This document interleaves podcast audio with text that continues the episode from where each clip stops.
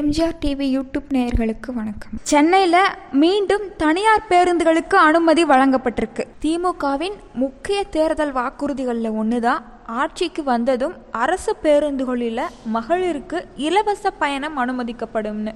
இதை ஒட்டியே அதிமுகவும் 50% பேருந்து கட்டணத்தில் அரசு பேருந்துகளில் பெண்கள் அனுமதிக்கப்படுவாங்கன்னு அறிவிச்சிச்சு. 2 பிரதான கட்சிகளோட முக்கிய வாக்குறுதி என்பதாலேயே ஆரம்பம் முதலே மக்கள் மத்தியில் கவனம் பெற்றுச்சு. திமுக ஆட்சிக்கு வந்ததுமே ஸ்டாலின் போட்ட கையெழுத்துகளில் ஒன்று தான் அரசு பேருந்துகளில் மகளிருக்கு இலவச பயணம் என்ற உத்தரவு. இந்த வாக்குறுதி அமல்படுத்தப்பட்டதிலிருந்தே பெண்கள் மத்தியில் வரவேற்பை பெற்றுச்சு. மகளிருக்கு மட்டும் இல்லாமல் திருநங்கைகள், மாற்றுத்திறனாளிகளுக்கும் இலவச பேருந்து பயணம் என்ற அறிவிப்பு திமுக அரசுக்கு அனைத்து தரப்பிலிருந்தும் ஒரு நல்ல பேரை வாங்கி கொடுத்துச்சு.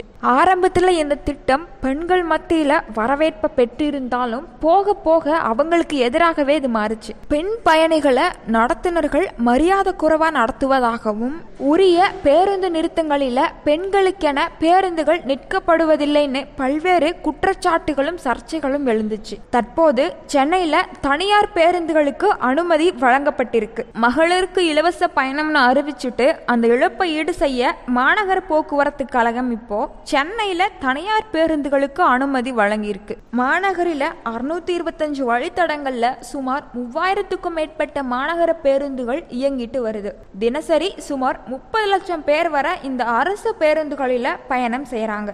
தற்போது மாநகர போக்குவரத்து கழகம் தனியார் பங்களிப்போட மாநகர பேருந்துகளை இயக்குவதற்கான நடவடிக்கைக்கு திட்டமிட்டிருப்பதாக தகவல் வெளியாகியிருக்கு.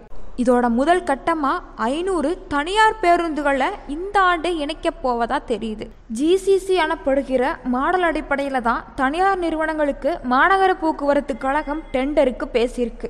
இந்த தனியார் நிறுவனங்கள் நடத்துகிற பேருந்துகளுக்கு ஓட்டுநர்கள், நடத்துனர்கள், தொழில்நுட்ப ஊழியர்களை அவங்களே செலக்ட் பண்ணிக்கலாம்னு சொல்லப்பட்டிருக்கு. அதுபோக இந்த தனியார் நிறுவனங்கள் இயக்குகிற பேருந்துகளுக்கு 1 கிலோமீட்டருக்கு இவ்வளவு தொகையின் அடிப்படையில் அரசுக்கு பணம் கொடுக்க திட்டமிடப்பட்டிருக்கு. இது போல தனியார் நிறுவனங்களிடம் அரசு போக்குவரத்து போறப்போ டிக்கெட் விலை அதிகரிக்கிறதுக்கு வாய்ப்பு இருக்கு. இதனால பொதுமக்கள் தான் பாதிப்புக்கு உள்ளாகிறாங்க. இன்னைக்கு திமுக அரசு தனியார்மயமாக்கத்தோட தொடக்கத்தில் இருக்கு. இதை போலவே அரசு உடைமைகள் தொடர்ந்து தனியார்மயமாக்கப்பட்டா அது எல்லாமே பொதுமக்கள் தலையில தான் வந்து விடும். அதனால இந்த விடியா திமுக அரசு இந்த திட்டத்தை அப்படியே கைவிட்டணும். அதுதான் பொதுமக்களுக்கு நல்லது. மேலும் பல அரசியல் செய்திகளை அறிந்து கொள்ள எம்ஜிஆர் டிவி யூடியூப் சேனலை சப்ஸ்கிரைப் பண்ணவும்.